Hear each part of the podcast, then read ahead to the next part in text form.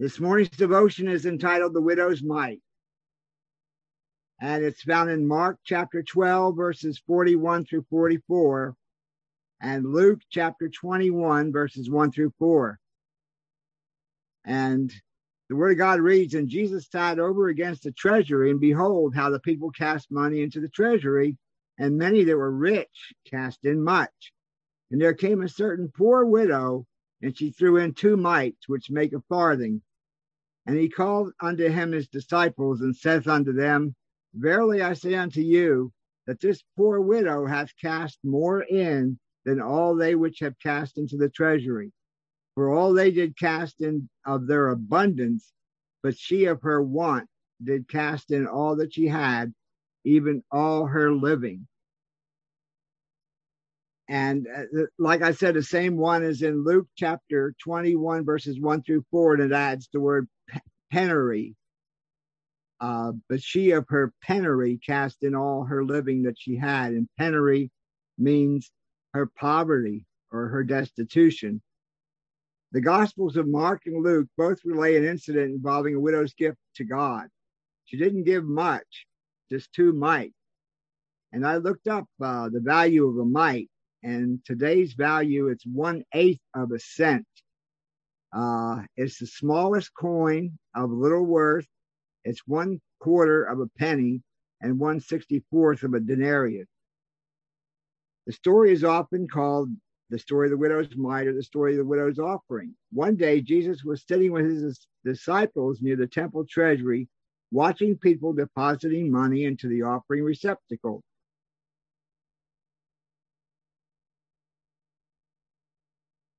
The court of women held 13 such receptacles, and people could cast their money in as they walked by. Jesus watched as the rich were contributing large sums of money, but then came along a widow with two small coins in her hand. The KJV calls the coins mite. They were the smallest denomination of coins. The widow put her coins into the box, and Jesus called his disciples to him and pointed out her action. Truly, I tell you, this poor widow has put put more into the treasury than all the others. They all gave out of their wealth, but she out of her poverty put in everything, all she had to live on. There are several things that the story of the widow's mite teaches us. First, God sees what man overlooks. The big gifts in the temple were surely noticed by people. That's probably what the disciples were watching. But Jesus saw what no one else did. He saw the humble gift of a poor widow. This was the gift that Jesus thought worthy of comment. This was the gift that the disciples needed to be aware of. The other gifts in the treasury that day made a lot of noise as they jingled into the receptacles, but the widow's mite were heard in heaven. Second, God's evaluation is different from man's. The widow's two mites added up to a penny according to man's tabulation. But Jesus said that she had given more than anyone else that day. How could this be when many rich people threw in large amounts? The difference is one of proportion. The rich were given large sums, but they still retained their fortune. The widow put in everything, all she had to live on.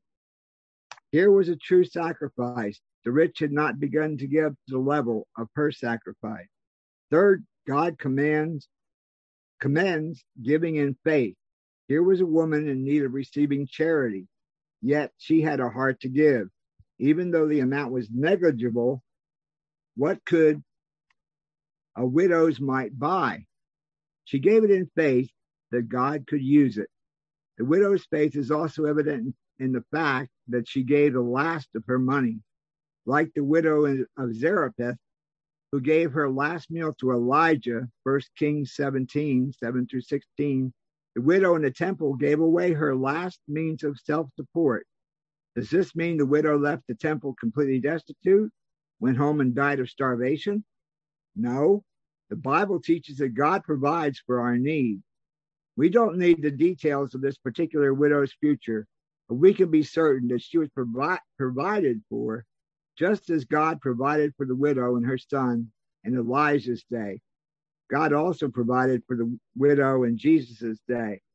It is interesting that just before Jesus commented on the widow's mite, he commented on the scribes who devour widows' houses.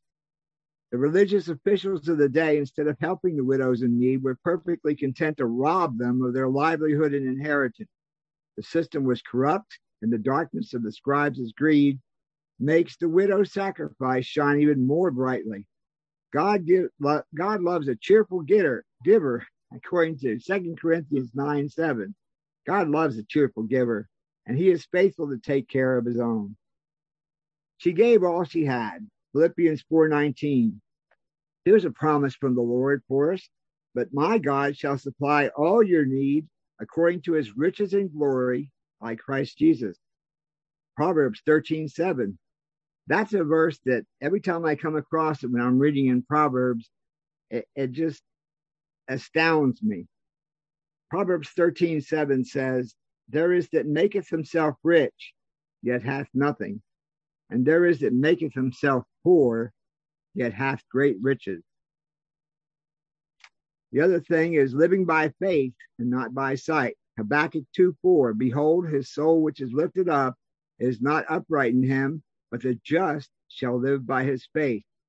And then Paul reiterates this in the New Testament, Romans 1:17, for therein is the righteousness of God revealed from faith to faith, as it is written, the just shall live by faith.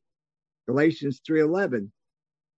But that no man is justified by the law in the sight of God, it is evident, for the just shall live by faith. And then this thought came to me this week as I was preparing for the devotion today.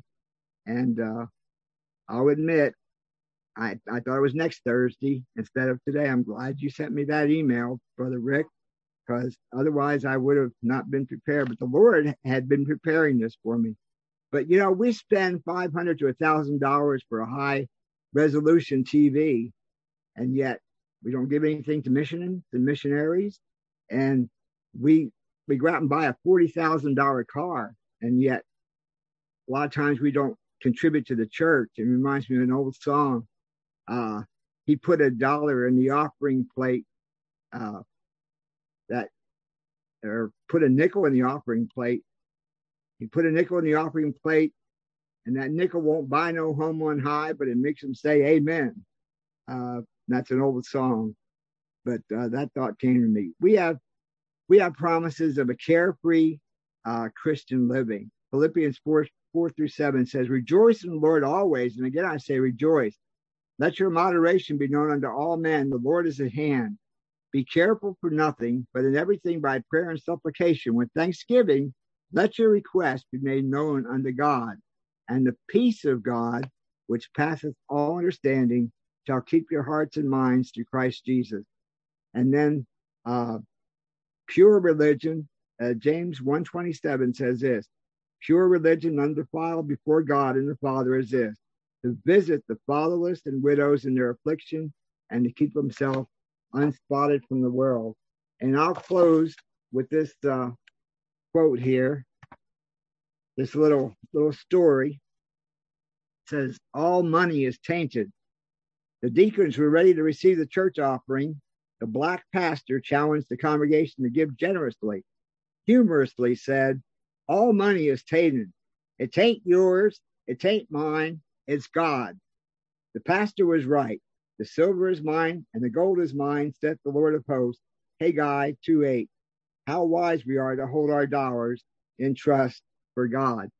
So we're to live by faith and not by sight.